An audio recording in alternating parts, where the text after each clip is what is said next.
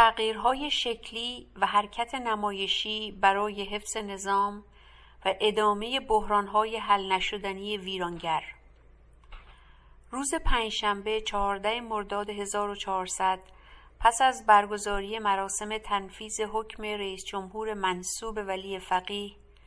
بنابر تبلیغاتی که شده بود قرار بود فصل تازه‌ای در اداره کشور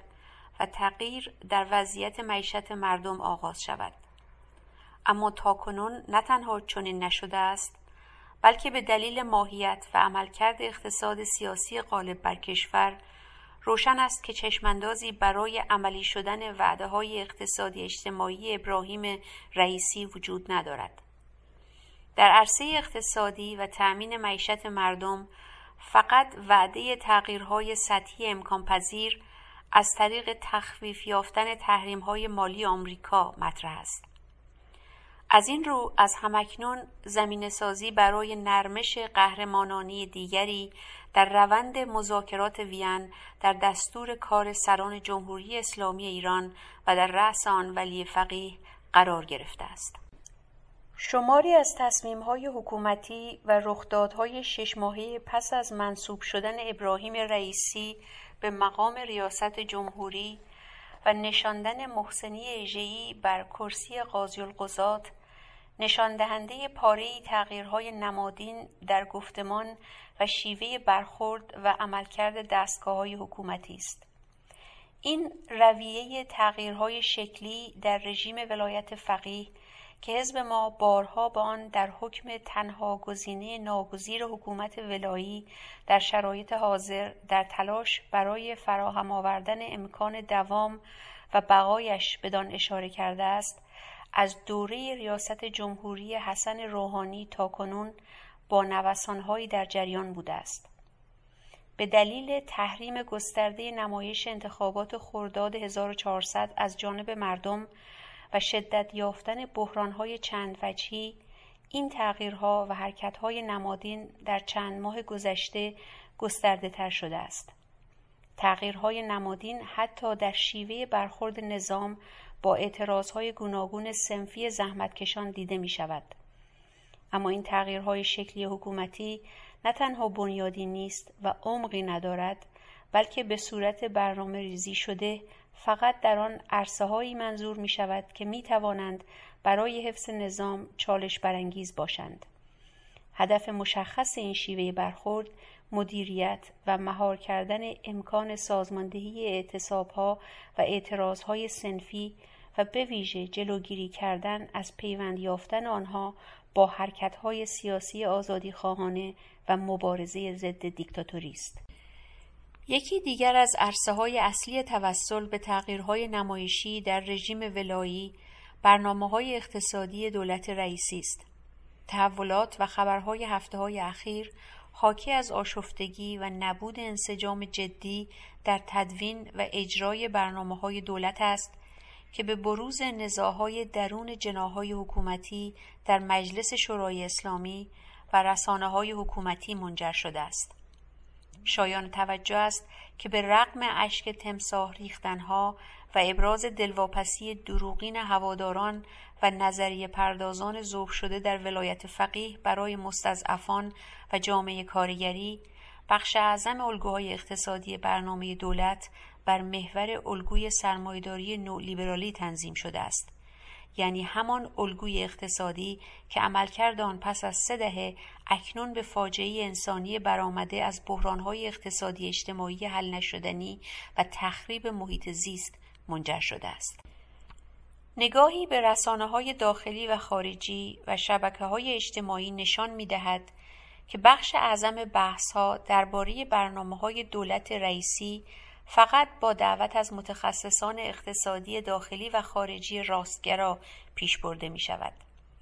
در این قبیل نشست ها و گفتگوها که در کانال های تلویزیونی داخلی و خارجی یا در اتاق های کلاب هاوس سازمان داده می شود، سخنرانان به طور عمده همصدا با کارگزاران ارشد حکومتی به جز ابراز باورهای جزمگرایانه به معجزه های بازار آزاد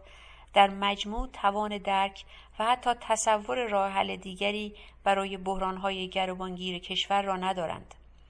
تنها واکنش آنان به هر نظری که رشد اقتصادی بر محور انباشت ثروتهای خصوصی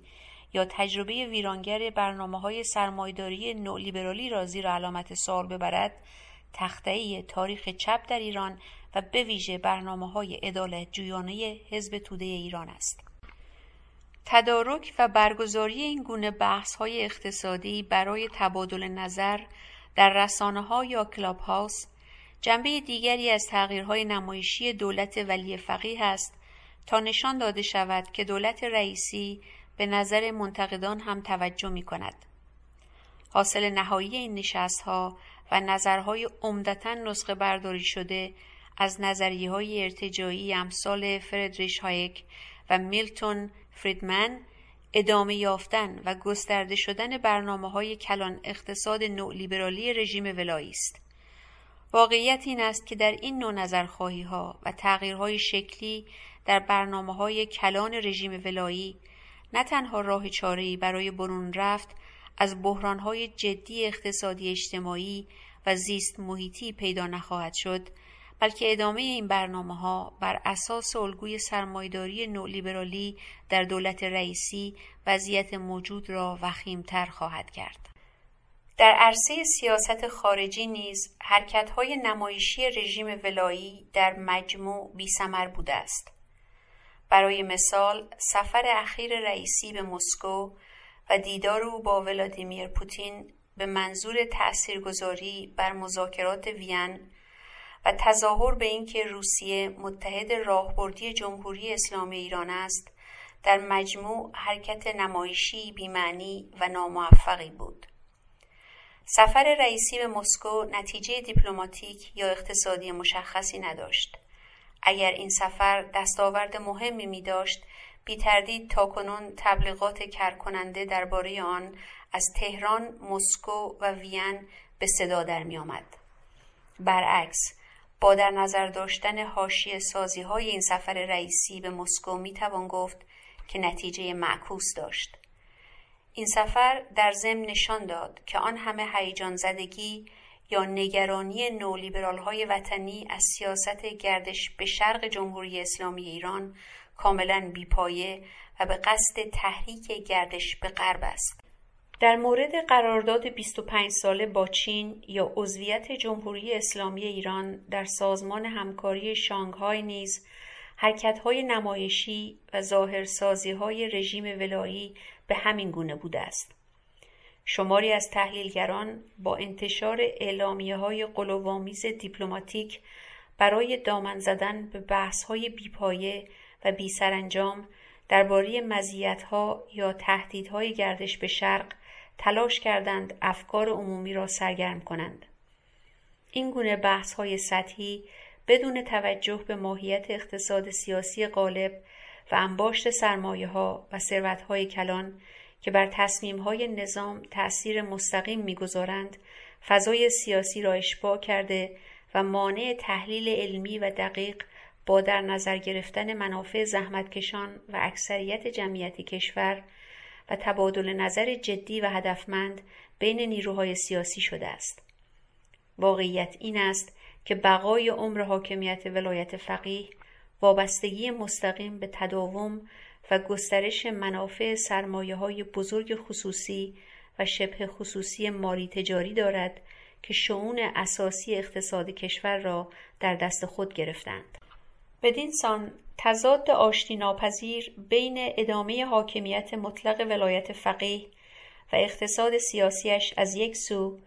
و خواستهای اکثریت مردم و به ویژه زحمتکشان برای ایجاد دگرگونی های دموکراتیک بنیادین و تأمین عدالت اجتماعی چشم اسفندیار نظام اسلامگرای حاکم است. برای حزب ما روشن است که تغییرهای شکلی و حرکتهای نمایشی رژیم ولایی به هیچ وجه برای حل تضاد داخلی و اصلی به نفع خودش کارساز نیست و نخواهد بود. با این رویه بحرانهای خطرناک کشور حل نشده باقی خواهد ماند و منافع ملی و حق حاکمیت ایران هرچه بیشتر آسیب خواهد دید. به قول سعدی خانه از پای بست ویران است خاجه در بند نقش ایوان است. در ارتباط با تاثیرگذاری عاملهای خارجی بر تحولات آتی و سرنوشت کشور